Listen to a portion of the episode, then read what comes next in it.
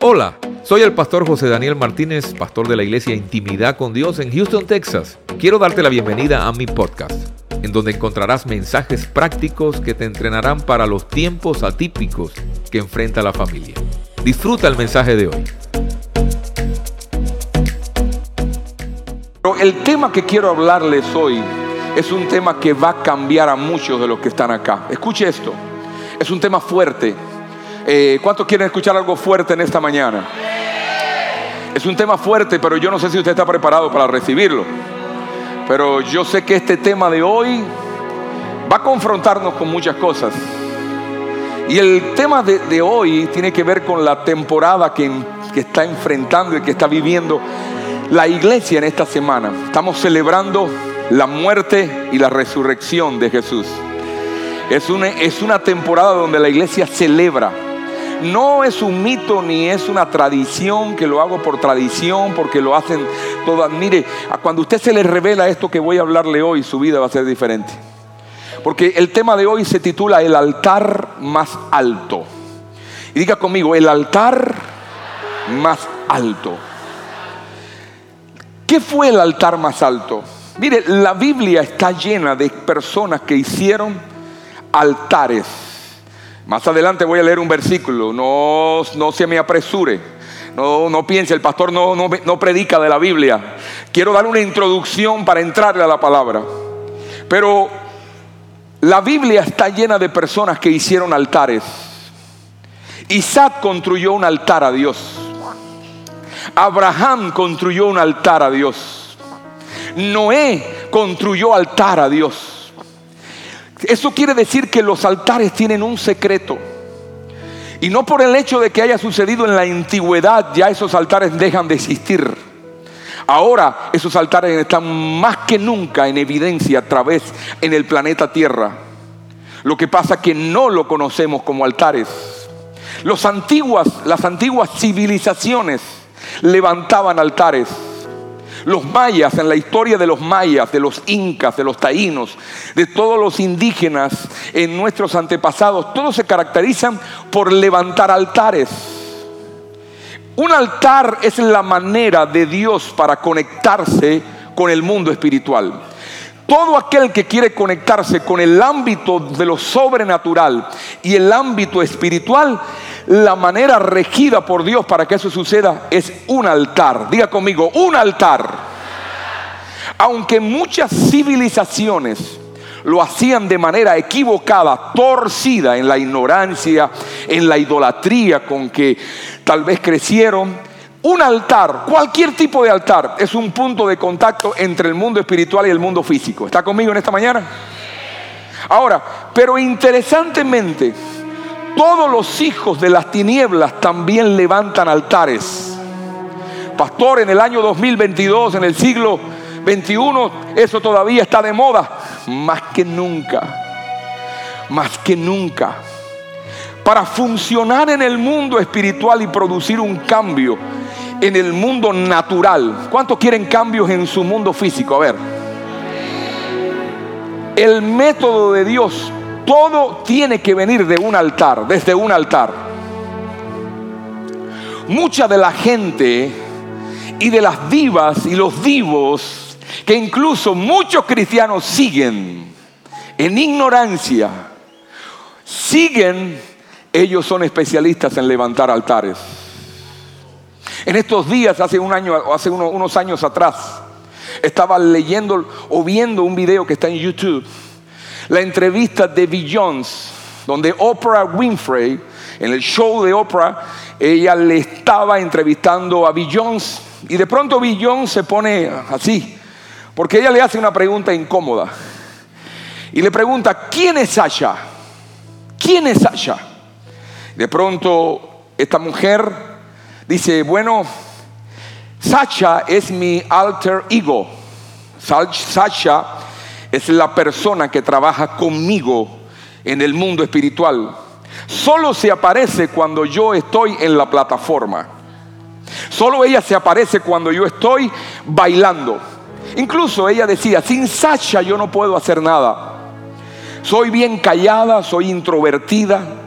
Incluso no me considero una buena, bailarina. Pero cuando Sacha toma el control de mí y yo subo para bailar, yo puedo hacer movimientos que yo por sí misma no podría hacer, dice Bill Jones.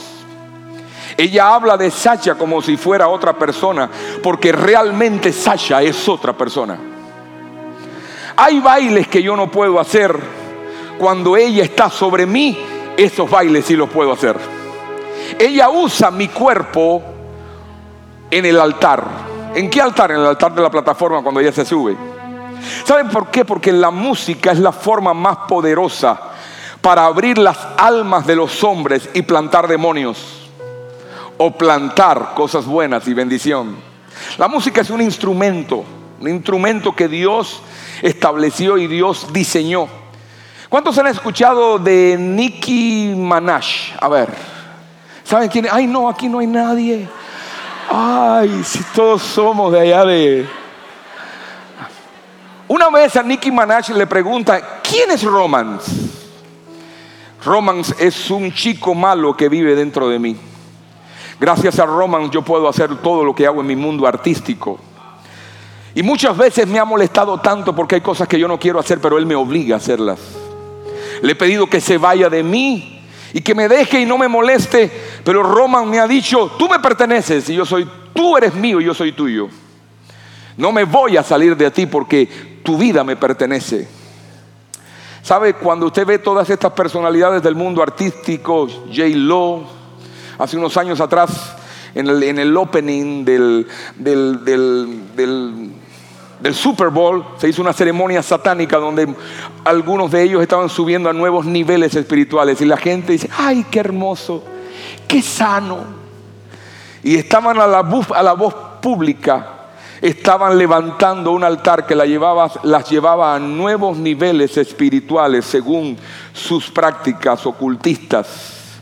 Porque ahora la gran pregunta, si como iglesia no entendemos el tema de, nuestros altares, vamos a convertirnos en víctimas de aquellos que sí funcionan con altares. Les voy a explicar por qué. Algunos me preguntarían, pastor, ¿y qué cosa es un altar? Llevándolo al tema de la actualidad. Un altar es un punto de contacto entre el hombre y el mundo espiritual. O sea, en los tiempos de Abraham, de Isaac, de Jacob, en los tiempos de la iglesia, un altar, cuando la iglesia levanta un altar de adoración, por eso la adoración es tan importante en el mundo espiritual. Yo he conocido gente que dice, ¿por qué llego tarde a la iglesia? Bueno, yo llego tarde a la iglesia pues ya porque a mí lo que me interesa es escuchar al pastor predicar. Eso de la música a mí no me gusta mucho, no soy muy afinado. Y muchos llegan al momento de la prédica. Yo quiero decirle, usted se está usted está perdiendo cosas grandes en su vida, porque la adoración es un altar que activa cosas en su vida, a favor.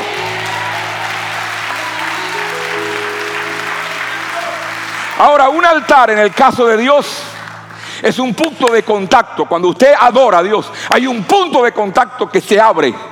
Y usted comienza a conectarse con el mundo de los ángeles, el mundo de la presencia de Dios, del Espíritu Santo, de los espíritus ministradores de la paz, de la bendición, de la libertad, de la prosperidad en Dios. Y un altar, un altar es, es un lugar de aterrizaje. Un altar es un aeropuerto, digamos. Es donde los espíritus aterrizan. Espíritus demoníacos y espíritus buenos. Porque yo no sé si usted se ha enterado. En el mundo espiritual no hay término medio. No es decir, yo soy medio cristiano. Es como si usted diría, soy medio embarazada. Ay, pastor, no sé cómo fue. Yo creo que estoy medio embarazada. No, usted está embarazada o no lo está. Pues en el mundo espiritual usted no puede decir, no, yo soy medio de Dios y medio de la oscuridad. No, usted pertenece a alguno de los dos mundos, pero muchas veces usted no lo sabe. Porque nadie por sí solo puede decir, ah, yo quiero, yo quiero trabajar para el diablo. No, nadie lo hace. incluso sí hay muchos que están en niveles superiores que sí lo hacen. Hay niveles superiores que ya se declaran satanistas de manera abierta, pero la mayoría de la gente sensata no se atrevería a decir, yo le entrego mi alma al diablo. Por eso Sacha no aparece en la vida de Billions hasta que no está en la plataforma. Fuera de la plataforma, dice, yo soy calladita, dice Billón, soy introvertida. Es más, fuera de la plataforma no quisiera que mis hijos, no quisiera que mis hijos bailaran los movimientos que yo hago. Escuchaba una vez una entrevista a Madonna que, ella decía, yo no quiero que mis hijos vivan mi vida. Yo no quiero que mis hijos ni siquiera me vean bailar por la televisión con los movimientos que yo hago. Y decía Bill yo soy muy calladita, introvertida. Incluso los movimientos que yo hago, yo no los podría hacer por sí sola. Pero yo quiero decirle, vivimos en un mundo de altares. Porque un altar es un punto de contacto entre el mundo espiritual y el mundo físico. Y le voy a decir algo para que usted entienda. No hay manera en este mundo de poder tener acceso a la riqueza si no es a través de un altar. Por eso es que más adelante usted va a entender por qué. Por eso la cruz es el altar más alto de los cuales podemos hablar en este día. ¿Quién vengo a hablarle del altar más alto? El altar que cambia realidades por verdades. El altar que cambia vida, que cambia matrimonios. La cruz no es una celebración de Semana Santa. La cruz es un evento que marcó un antes y un después en la raza humana. La cruz es un altar. Ahora vamos a la palabra. Juan capítulo 19, verso 16.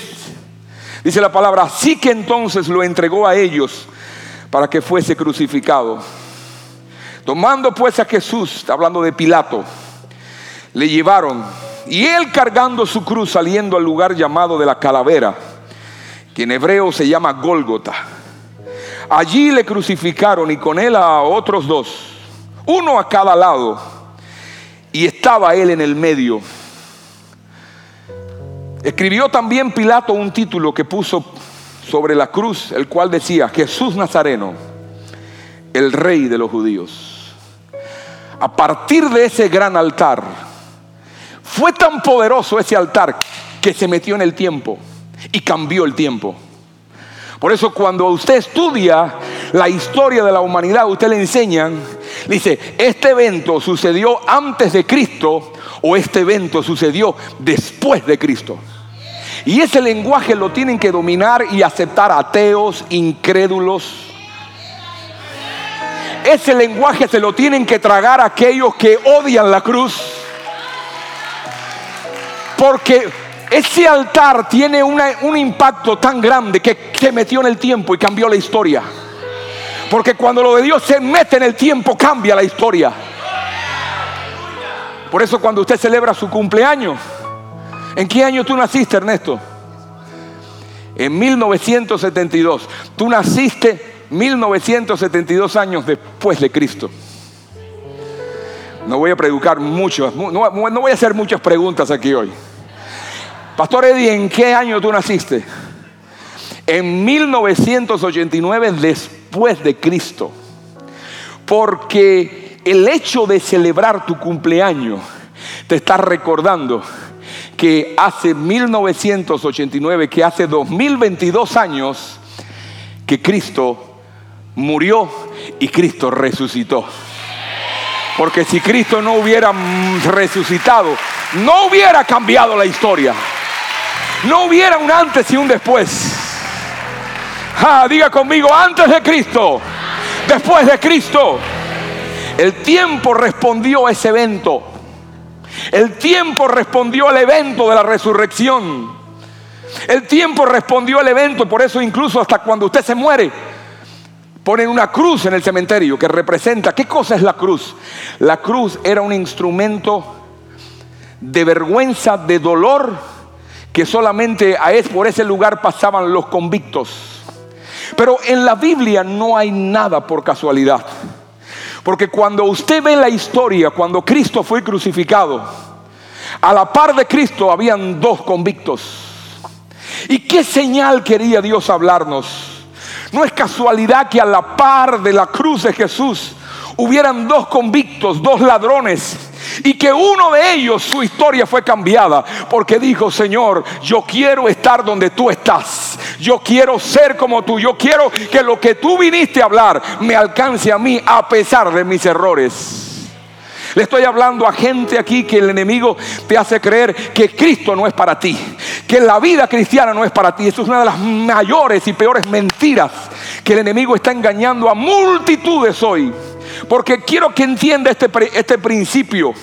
¿Qué es lo que había detrás? ¿Por qué Dios puso a Jesús entre dos malhechores, dos eh, convictos? Porque lo que iba a suceder en la cruz del Calvario, Satanás, el peor ladrón, el mayor ladrón de la historia, ese que robó tu vida, que roba tu matrimonio, que roba tu casa, que te roba tus finanzas, que te roba tu salud, ese iba a ser expuesto e iba a ser sacudido y iba a, iba a ser derribado iba, Dios iba a poner a la iglesia por encima de ese nombre de Satanás.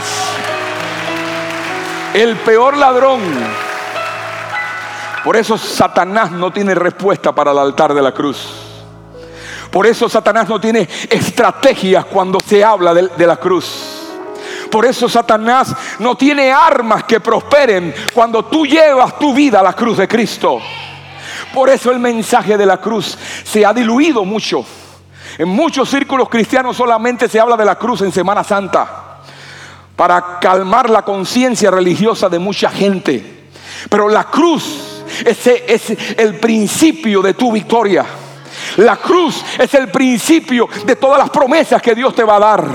Cuando tú llevas tu vida a la cruz, muchas cosas van a comenzar a desatarse a favor tuyo. Usted no sabe la lucha que yo he enfrentado en el día de ayer y en el día de hoy para que yo no hable este tema.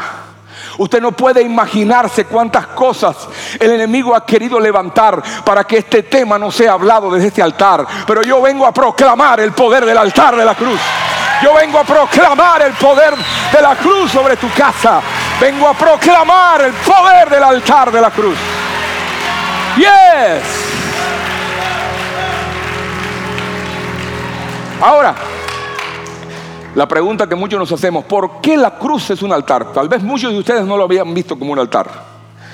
Muchos de ustedes ven la cruz como el lugar donde murió Cristo, como el lugar donde llevó mis pecados.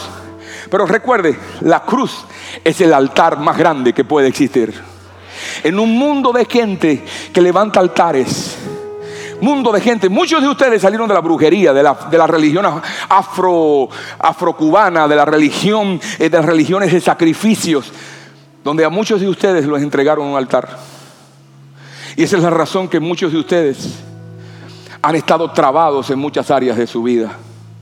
esa es la razón por la que muchos de ustedes no han podido salir adelante en muchas áreas de su vida, porque el altar reclama lo que le pertenece. Todo altar viene a reclamar en determinado momento aquello en lo que se le entregó. Muchos de ustedes llevan el nombre, y lo he hablado mucho porque el tema de este mes es este. Cruzando la, la, última frontera. Usted va a cruzar la última frontera, que es la frontera de la sangre de Jesucristo. Porque no es lo mismo, imagínense que aquí hay una marca de sangre. Hay una frontera que no quiere que tú pases. Pero cuando tú pasas la marca de sangre, tú estás escondido en la sangre de Cristo. El enemigo no quiere que cruces esa frontera. Porque muchos de ustedes lo marcaron cuando eras niños. Tal vez estuviste grave. Bueno, y alguien te llevó a un altar. Y le dijo a esa deidad, Santa Suyapa, si tú le salvas la vida a mi hija, yo le voy a poner tu nombre. Eso es un altar. Y todos los altares reclaman lo que un día se les entregó. Santa Bárbara, Santa María, y no es María la de la Biblia. Hmm.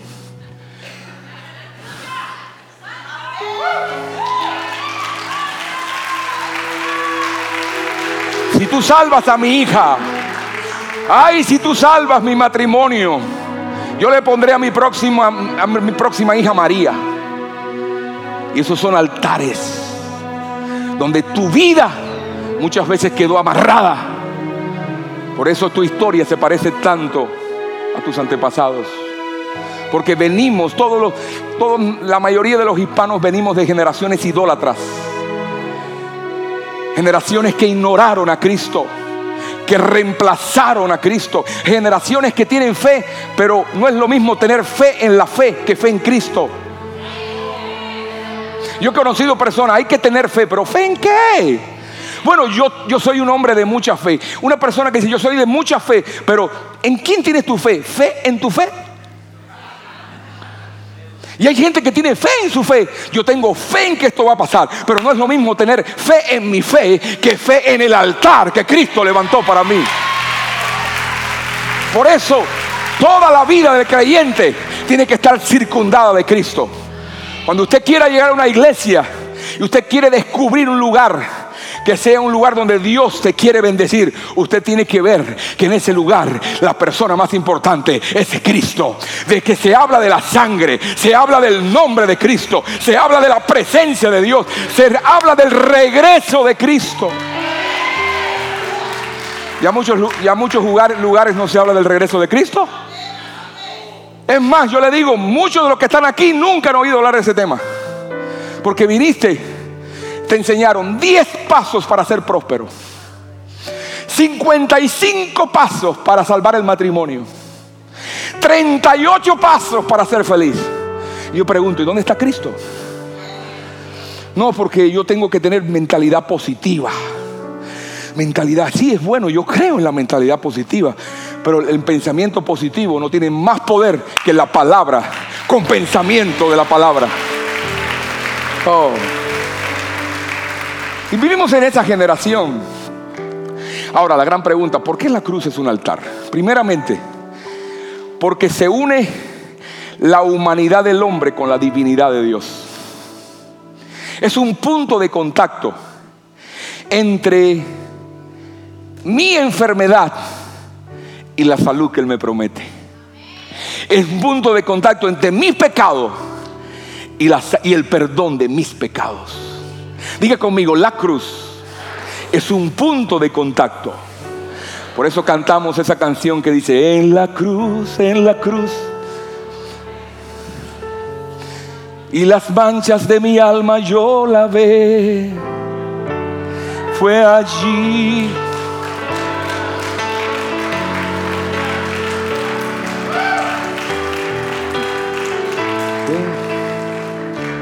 Dígalo, dígalo en la cruz. Do primero vi la luz y las manchas de mi alma yo. Oh, exaltamos tu nombre. Fue allí por fe.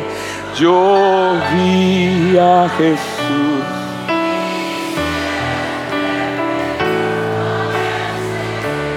Qué lindo. Ay. Hay una actividad, hay una actividad espiritual en esta mañana. Hay actividad espiritual.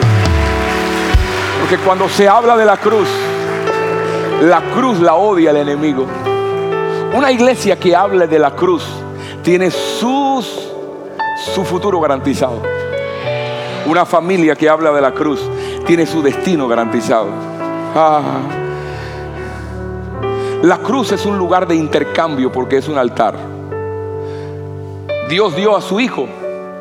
Pero como Dios nunca pierde, Él dio a un hijo para ganar a muchos hijos. Dios no pierde nunca. Él dio a su hijo. Porque Él sabía que si Él daba a su hijo, Él iba a ganar muchos hijos. Juan, Pedro, Margarita, Roberto. Ah, y dice la palabra del Señor que somos sus hijos. No somos seguidores de una religión. Lastimosamente fuéramos si fuéramos religiosos. Por eso todos los altares son lugares de intercambio. Los cantantes, por ejemplo, reciben glamour y dinero. Pero Sacha no se manifiesta en la vida de Billions hasta que Billon nos sube al altar. Porque los, todo altar exige un intercambio. Todo altar exige, yo te doy esto a cambio del otro. Todo altar pagano y todo altar profano siempre exige un intercambio. En la cruz también hay un intercambio, pero no como un altar profano y pagano. En la cruz usted y yo siempre salimos ganando. Tú le das al Señor tu pobreza y Él te da su riqueza. Por ahí se dice que por su pobreza nosotros fuimos enriquecidos. ¿Cuántos creen en la prosperidad de Dios? Mire, no es lo mismo ser rico que ser próspero. Y lo he dicho muchas veces, lo predicaba en Guatemala el domingo pasado. Ser rico es una persona que tiene riquezas materiales, tiene, riquezas, tiene aviones, tiene dinero, tiene un banco. Pero ser próspero es una persona que también tiene riquezas, tal vez no necesariamente como un rico, pero ser próspero te da la capacidad de disfrutar la riqueza. Y le voy a decir algo, prosperidad no la dan los altares paganos los altares paganos lo único que te pueden dar es riquezas. Es hacerte rico. ¿A cambio de qué? Jennifer López, una mujer que todo el mundo sabe lo que ha practicado. Estaba leyendo en una revista en estos días que una de las grandes enfermedades de Jennifer López es su depresión. Episodios de, depresión. Miren, no es lo mismo un, un episodio de depresión que un estado de depresión. Un creyente puede pasar por un episodio de depresión, pero lo que no es normal es que tú vivas en depresión. Cuando alguien vive en depresión, ahí hay una opresión demoníaca. Cuando alguien vive en depresión con pensamiento de suicidio, ahí hay algo que se activó en un altar pagano. Ahí hay algo. Por, por eso, ser próspero solamente le dan los altares, el altar de la cruz. ¿Cuántos quieren ser prósperos en este día? Yo quiero, yo creo en la prosperidad bíblica. Yo creo en que Dios me quiere prosperar. Hay gente que tiene fe para pagar biles nada más, ay, para, para aguantar. Yo no quiero fe para aguantar, yo quiero fe para salir adelante. Hay gente que dice, bueno, aquí aguantando, pastor. Dios me mandó esto, así que si Él me lo mandó, que me ayude a llevar la cruz, porque la cruz, mire, ya usted no tiene que llevar la cruz, ya Él la llevó por usted. Usted es lo que no puede avergonzarse de la cruz, porque la cruz es el testimonio de tu victoria. Y donde quiera que haya una iglesia que se predique de la cruz, eso no tiene nada que ver con que usted ponga una cruz en el pecho. Por eso yo, yo, yo no soy muy amante de esas cruces en el pecho. No, no, no, no, porque eso no tiene ningún poder. La cruz que tiene poder es aquella que, que yo salgo de mi boca, dice la palabra de Jesús, dice la palabra de Cristo. Dice la palabra, ese es el poder de la cruz, la palabra que tiene un sello que me habilita para vivir en victoria. Ahora, todos esos cantantes reciben glamour, reciben, reciben fama, reciben todo lo que tienen a cambio, a cambio de un intercambio. Por eso en la cruz hay un intercambio también, un intercambio de ¿cuántos vinieron aquí enfermos y Dios les sanó? Ayer en la tarde recibía una llamada, recibía una persona que está hablando con nosotros. Me decía, pastor, tengo un amigo, una amiga en la ciudad de Seattle. seguramente ellos nos están escuchando ahora. Pero a ese hombre se le diagnosticó un cáncer terminal en su estómago. Es un hombre que, que el papá de una amiga, pero esa amiga se conecta con intimidad con Dios a través de las redes. Pero cuando esa amiga fue a sus líderes espirituales para que le ayudaran a trabajar el asunto de su papá, que de pronto le salió un cáncer y se estaba muriendo y estaba, estaba en la última etapa, de pronto sus autoridades espirituales le dijeron, bueno, yo no puedo hacer nada por ti. Hay cosas que Dios manda que hay que respetarla. Y si Dios te mandó el cáncer, pues bueno, bendito sea. No podemos ayudarte, pero esa mujer dijo, no, no, no, espérate, que yo me conecto yo me conecto allá en Houston a una iglesia que me está hablando de sanidad, de libertad. Yo me conecto. Y aunque yo no pueda abrazar los pastores, yo tengo el ADN de ellos. Ellos son mis padres espirituales. Y dice que esa mujer comenzó a conectarse, a conectarse con todas estas transmisiones y aprendió cómo llevar legalmente el caso de su papá al, juez justo. Cuando ya la religión le había dicho que no. Porque la religión nos dice, Dios te mandó esto, algo malo hiciste, algo, algo malo hizo. Yo no, yo no quiero esa religión de que cuando me pase algo, algo malo hice. Yo no vengo de ahí. Yo vengo para poder descubrir al enemigo, cómo se esconde detrás de agendas, de familias, de generaciones para destruir generaciones. Esa mujer se conectó y en el día de ayer recibimos una noticia, dice, mi papá acaba de vomitar el cáncer lo vomitó. Cuando fueron al doctor, oiga esto, porque nos gustan mucho los testimonios documentados. Cuando fueron al doctor, el doctor dijo, no, pero aquí no hay cáncer. No puede ser. Si yo acabo de diagnosticarlo, acabamos de trabajarlo, aquí no hay cáncer.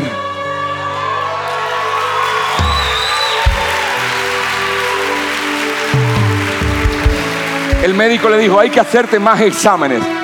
Pero lo cierto es que el hombre vomitó el cáncer y está bien. Porque la cruz es el altar más alto. La cruz es el altar más alto. Si la iglesia aprendiera a ir al altar más alto, otros altares en tu vida se derribaran. Y yo quiero decirle en este día, ¿por qué la cruz es un altar? Primeramente porque se une la humanidad del hombre con la deidad de Dios.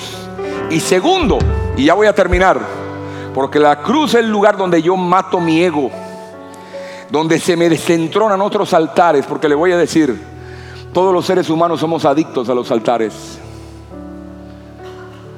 Muchas veces nos hemos preguntado, ay, ¿por qué a Job le pasó lo que le pasó? Si era un hombre recto. Pero cuando usted lee la Biblia y estudia y se mete más profundo, usted descubre que los hijos de Lot, de Lot eran gente que nunca fueron corregidos. No hay una oración en la Biblia de uno de los hijos de Job. No hay una oración que los hijos de Job hayan, hayan buscado al Señor. Él lo hacía por él. Dice que Job levantaba altares a Dios por si acaso sus hijos habían pecado. Quiere decir que Job era recto, pero tal vez no podía, no sabía cómo transmitirle a sus hijos un buen testimonio. Porque en toda la Biblia no hay un escrito donde los hijos de Lot hayan buscado a Dios. Y es raro que si eres hijo de gato no cases ratón. Por eso el enemigo encontró una causa legal contra Job. Porque nada viene sin causa. Diga conmigo, nada viene sin causa.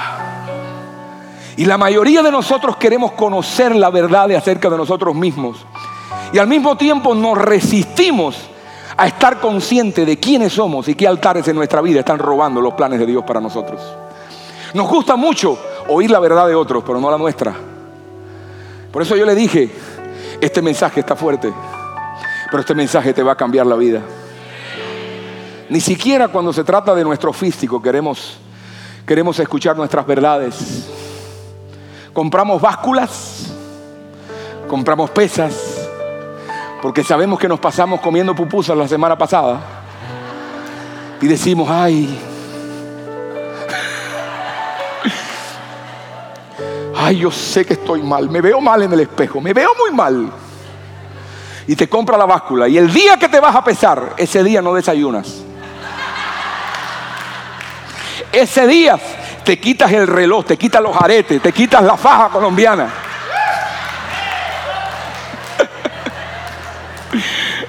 Yo no sé, pero hay alguien por ahí que le gusta mucho pesarse.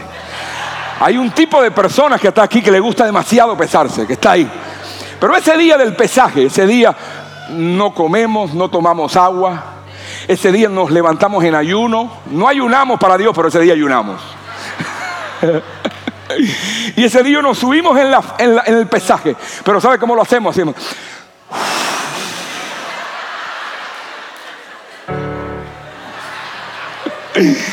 Y cuando no nos gusta el peso, no se lo decimos a nadie.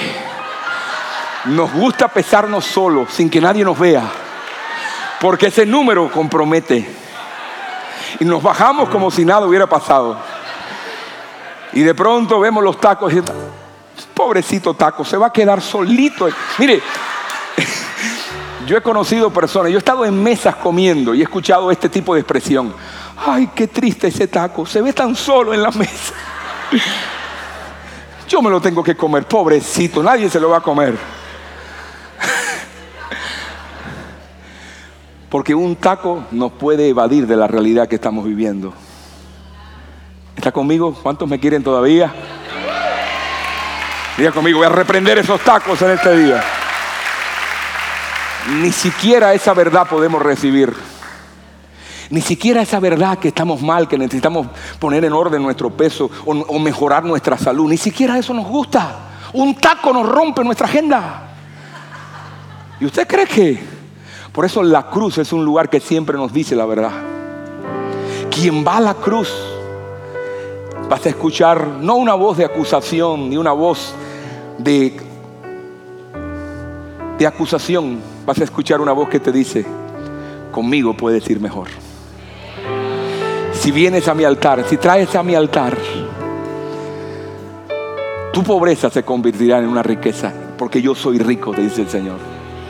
Si traes a tu altar ese problema en el matrimonio, lo que pasa es que cuando tenemos problemas en el matrimonio, tenemos nosotros toda la razón. El otro, el otro es el diablo. Yo no estoy hablando a la gente de este servicio, le estoy hablando a la gente del servicio de las nueve y media y de las once y de las una y media. Aquí todos somos hijos de Dios. Pero muchas veces no nos gusta escuchar realidades en la vida. Pero la cruz es ese instrumento que cuando vamos a ella nos dice la verdad. Nos dice, tienes que poner tu vida en orden. Tienes que poner tu matrimonio, tu sexualidad en orden. Tienes que poner tus finanzas en orden. Porque todos en la vida tenemos puntos en los que fallamos y mucha gente que viene a consejería quiere que le digan lo que le gusta decirles. No vienen a pedir ayuda, vienen a que le digan lo que a ellos les gusta que le digan. Pero yo tengo una buena, una, buena palabra para usted. Primera de Pedro 2.24 dice, quien llevó él mismo nuestros pecados en su cuerpo sobre el madero, para que nosotros estando muertos a los pecados vivamos a la justicia y por cuya herida nosotros fuimos sanados. Si usted no pasa a través de la cruz, usted no puede morir al pecado. No estoy hablando de nacer de nuevo. Una cosa es nacer de nuevo y otra es morir al pecado. Usted recibe a Cristo, dice la Biblia, que usted, su espíritu nace de nuevo. Pero una cosa es nacer de nuevo y otra cosa es morir al pecado. Son muy, dos cosas diferentes. Usted puede nacer de nuevo y no morir al pecado. Usted puede llamarse cristiano, venir a la iglesia los domingos y no morir al pecado. Y yo quiero decirle, la vida es la que se encarga de pasarte la factura. Nosotros no estamos aquí para condenarte, estamos aquí para levantarte, para ayudarte, porque eso es la iglesia, gente defectuosa, gente rota, gente que ha fallado mil veces, gente que ha cometido mil errores, pero gente que dice solamente en Dios estoy esperando yo, solamente de Dios vienen mis recursos.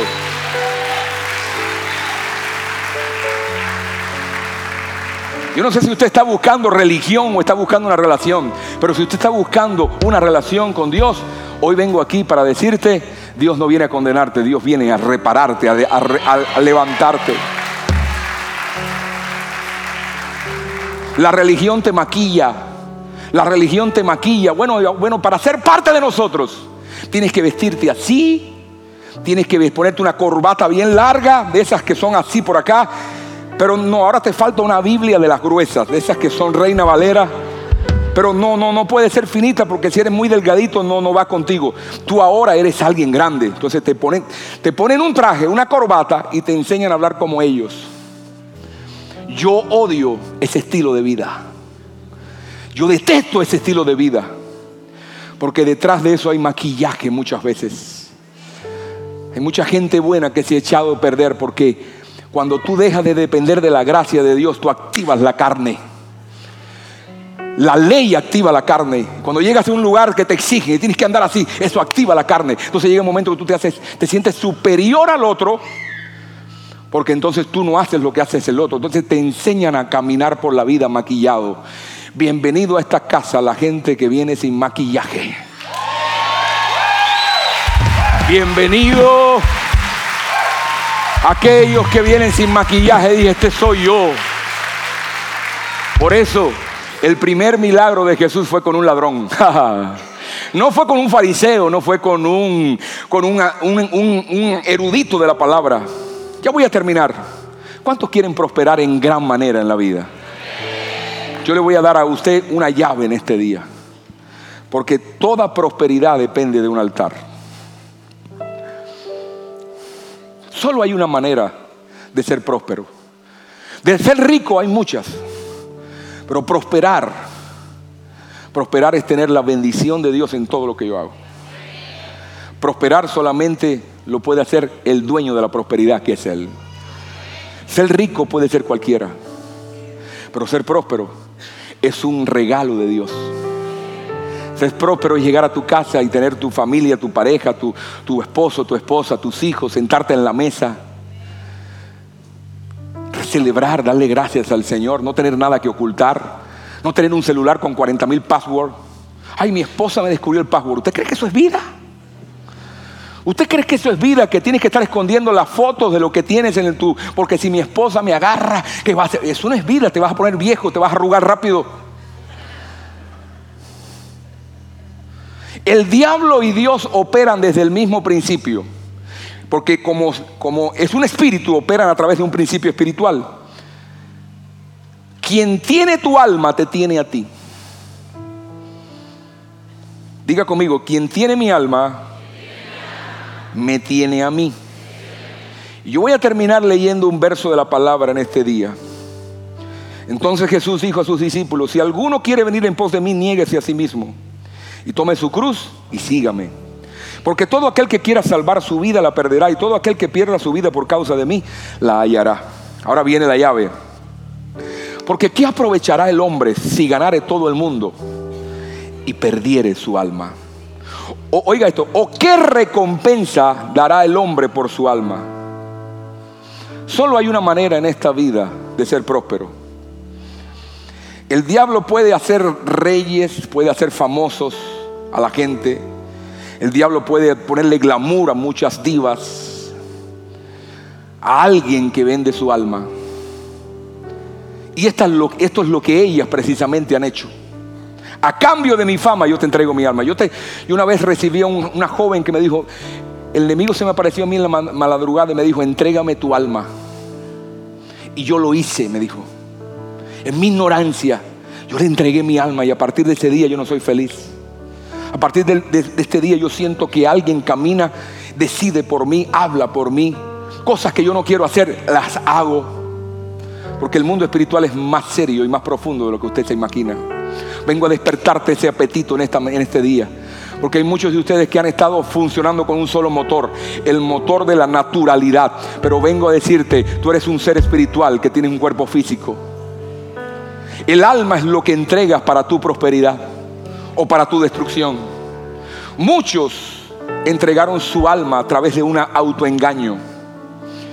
Y al final vendieron sus vidas, vendieron sus recursos, yo le voy a decir algo, si esas divas no se arrepienten de ese altar que ellas edificaron y entregaron a cambio de esa fama, si esas mujeres antes de morir o esos hombres, el próximo mundo en que ellos entren les va a asustar el próximo mundo, cuando ellos salgan de este cuerpo y entren al mundo espiritual, porque mucha gente piensa, no, el mundo espiritual está en el más allá. No, el mundo espiritual está en el más acá. Usted no vio la película Matrix.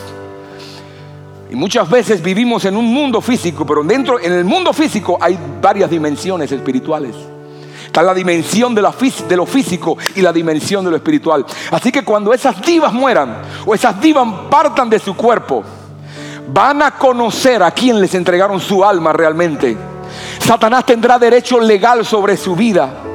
Y cuando salgan de su cuerpo, a ver, van a ver entidades que las van a tomar y las van a jalar al infierno. Y nada van a poder hacer. Porque sus decisiones en la tierra comprometieron su destino eterno. A cambio de glamour, a cambio de fama, a cambio de dinero, a, cambio de yates, a cambio de, casas en la playa, a, cambio de tantas cosas. Pero yo quiero que usted entienda esto.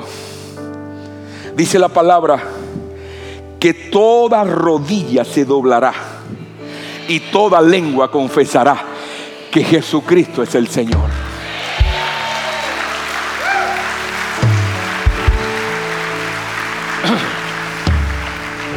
Detrás de cada problema que estás enfrentando hoy, hay una persona que aunque no tiene cuerpo, tiene rodillas. La palabra demonios en el mundo espiritual, la palabra demonios se traduce como seres inteligentes, personas sin cuerpo. Y detrás de, de cada problema que podrías estar enfrentando hoy, en el matrimonio, en las finanzas, en ciclos que repites de pérdidas, de dolor, de depresión, Estás buscando causas humanas y no has podido descubrir que hay personas sin cuerpo que se esconden detrás de ellos. Pastor, ¿y cómo puedo hacer? Si yo no tengo control de mi destino, no tengo control de mi, de mi futuro. Destino no se construye, destino se descubre. Si no quiere aprender, ahí está mi libro. No se vaya sin, llevarse el libro. Ese libro es un material, es un material, es una, es una, yo lo puedo decir como un libro de texto para dar respuesta a muchas de las cosas que estoy hablando hoy. Porque destino se descubre. Cuando usted descubre su destino, usted dice, yo quiero agradar a Dios, que es el diseñador de mi destino. Y voy a caminar hacia allá. Voy a amar lo que Dios ama y voy a odiar lo que Dios aborrece. Y dice que toda rodilla se doblará. Quiere decir que usted tiene que aprender a doblar, a que se doble toda rodilla de aquello que te está haciendo infeliz. Hay cosas que están haciendo infeliz a tu generación. Y tus abuelos y tus padres tristemente no, no las descubrieron. Pero estás aquí en esta mañana, donde te estamos abriendo los libros te estamos abriendo la palabra, te estamos abriendo la mente, tu espíritu, tu alma, para que puedas entender que detrás de cada ciclo de pobreza, de pérdida, de enfermedad, de dolor, de, de, disfunción matrimonial, detrás de eso hay gente que tiene que doblar sus rodillas y tú las vas a obligar a doblar sus rodillas. Porque toda lengua confesará que Jesucristo es el Señor. Oh, cuando tú estés, cuando estés enfrentando algo que se te va de control, cuando estás enfrentando un ataque del enemigo que viene contra tu casa, tráelo al altar de la cruz. Trae a Satanás al altar de la cruz. En ese altar no hay, no hay arma que prospere cuando estés enfrentando una enfermedad, si estás enfrentando algo que se te, ha ido de, de, control, tráelo al altar de la cruz. Dice, vas a venir al altar de la cruz, porque en el altar de la cruz no hay arma que pueda vencer ese altar. No hay arma que pueda destruir el altar de la cruz. Por eso el enemigo odia la cruz de Cristo. Por eso el enemigo no quiere que tu vida, tu vida dependa de Cristo. Tu vida dependa de pensamiento positivo. Tu vida dependa de mensajes de motivación. No, no es mensaje de motivación lo que te estamos dando acá. Porque un mensaje de motivación te infla y después te desinfla. Usted necesita conocimiento porque conocimiento es poder y conocimiento es revelación de la palabra. Por eso les dije, su vida no va a ser la misma. Yo quiero hoy hacer un llamado a esos que tal vez sin saber han levantado altares paganos, donde para ti lo más importante es tu empresa, ese es tu altar. Es para mí lo más importante. Es la familia. Mire, Dios no compite con nadie. Si tu familia es más importante que Dios, ese es tu altar. Pastor está hablando duro porque la familia te la dio Dios. Y cuando tú, tú quitas a Dios y pones otro en el altar, todo altar va a venir a pedir lo que le corresponde. Yo sé que mi familia, mi generación, mis hijos, mis nietos, nosotros somos bendecidos gracias al altar de la presencia de Dios, que es el centro de mi vida. No olvidamos, no olvidamos cuando estábamos en crisis que fue su presencia la que nos sacó. No olvidamos cuando estábamos solos que fue su mano la que nos levantó. Por eso primero que mi familia está Dios. Porque incluso puedes perder a tu familia, pero si te queda Dios, podrás tener la capacidad de poder encontrarte a tu familia otra vez en su presencia. No negocies a Dios por un salario. No cambies a Dios. No cambies a Dios porque te hayan subido el sueldo, pero no puedo ir a la iglesia. No lo cambies, porque todo altar va a tener reclamación. Cuando el dinero lo pones en un altar, el dinero te va a reclamar. Y recuerde, un, lugar, un altar es un lugar de intercambio. Ah, me tienes a mí, pero yo quiero esto de tu vida, quiero tu tiempo, quiero tu familia, quiero... Y por eso hay enfermedades raras, surgen enfermedades raras. Ay, tengo mucho, pero no puedo disfrutarlo. ¿Por qué? Porque los altares demandan intercambio. Pero yo quiero decirle, hay un altar que no va a demandar intercambio. Que usted no necesita venderse a ese altar. Usted no necesita decirle, si tú me das, yo te doy. Usted necesita decirle, yo te entrego mi vida porque es tuya. Tú la hiciste. Tú me creaste. Tú permitiste que apareciera en el año 1971 después de ti. En el año 1969 después de ti. En el año 1942 después de ti. Todo es después de Él. Nada es de antes de Él. Y cuando usted hace eso, Dios va a comenzar a trabajar a tu favor. Y eso es prosperidad. Porque el hombre que le agrada a Dios y que le ama a Dios, Dios le da la habilidad, la bendición de recibir riquezas y bendiciones y de disfrutar las riquezas con ciencia, con gozo y con paz. ¿Qué tienes que no estés disfrutando? ¿Qué tienes que te cueste trabajo disfrutar? Probablemente lo tienes en un altar que no es Dios. Esa empresa, ese trabajo, esa prioridad que para ti es prioridad, Dios te está diciendo, tráela a mi altar. Póngase en pie en esta mañana, porque en esta mañana vamos a traer a la cruz. Levante sus manos.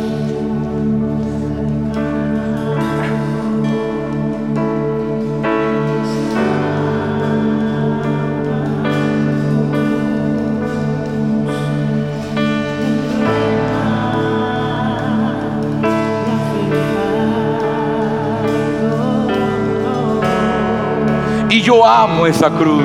¿Cuántos pueden decirlo? Y yo amo.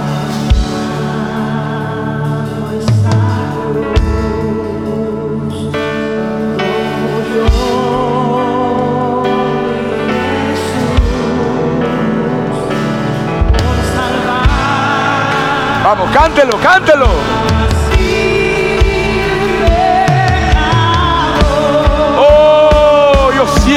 Siempre amaré esa cruz. Oh,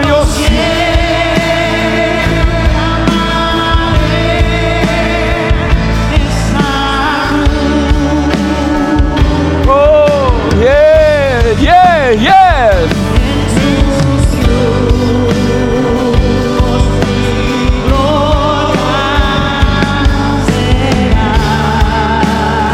Y algún día, jaja,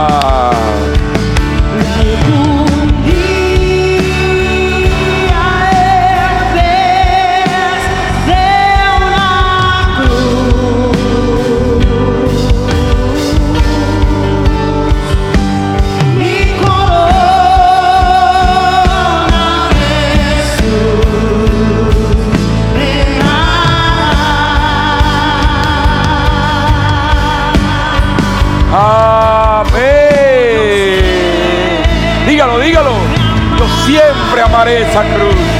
Esa cruz. En sus triunfos será mi gloria. Triunfos mi gloria. Uh, y algún día en vez de esa cruz.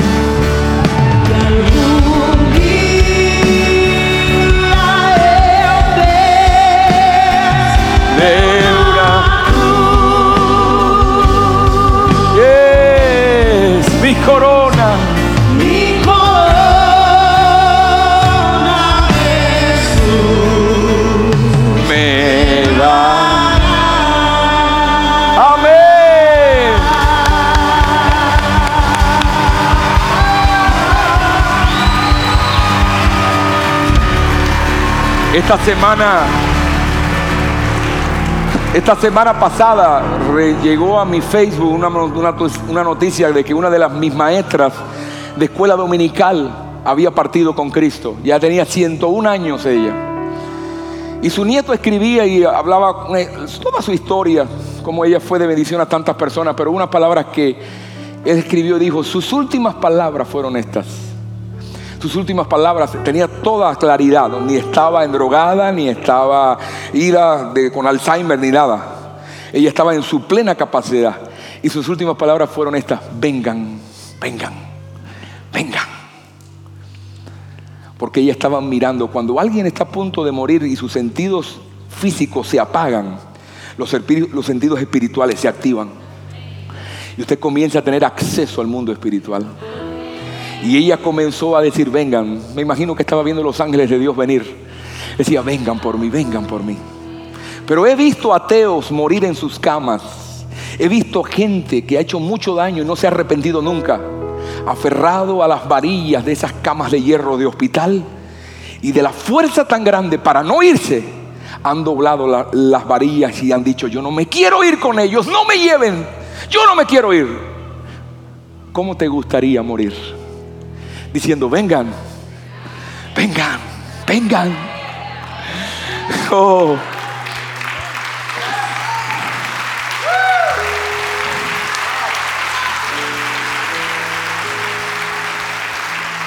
Yo quiero orar por personas que están acá. Que tal vez usted no sabe mucho acerca de su futuro, pero usted necesita saber que usted necesita reconciliarse con Dios. No es hacerte adicto ni miembro de una religión. No es hacerte evangélico ni católico, ni no, no, no, no, no, se trata de esto. No es hacerte cristiano, es hacerte hijo de Dios. Y la única forma es a través de el altar más alto, la cruz. Cuando tú recibes en tu corazón esa obra redentora, donde un inocente tuvo que morir por cientos y millones de pecadores, ahí hubo un intercambio. Él estuvo para que tú no estuvieras. Él murió para que tú no murieras así. Él murió en la cruz para que cuando tú lo recibieras a Él, comenzaras a recibir la prosperidad que solamente el cielo puede dar. Tal vez usted diga, yo sé que mis caminos no son agradables a Dios, pastor. Yo sé que yo estoy mal delante de Dios. Mire, todos un día estuvimos mal. Pero el punto es que usted puede decir, yo quiero estar bien. Yo quiero arreglar mis cuentas con Dios. Yo quiero ponerme en orden con Dios. Yo quiero hacer una oración por todos aquellos que hoy quieran poner su vida en orden con Dios. Levante sus manos y repita esta oración. Diga, Señor Jesús, perdona mis pecados yo me arrepiento. Yo me arrepiento de todo lo que te ha ofendido. Y yo hoy quiero derribar todo altar. Que no estés tú presente. Hoy quiero regresar al altar de la cruz. Escribe mi nombre en el libro de la vida. Y hazme tu hijo. Lo declaro por la fe. En el nombre de Jesucristo. Amén.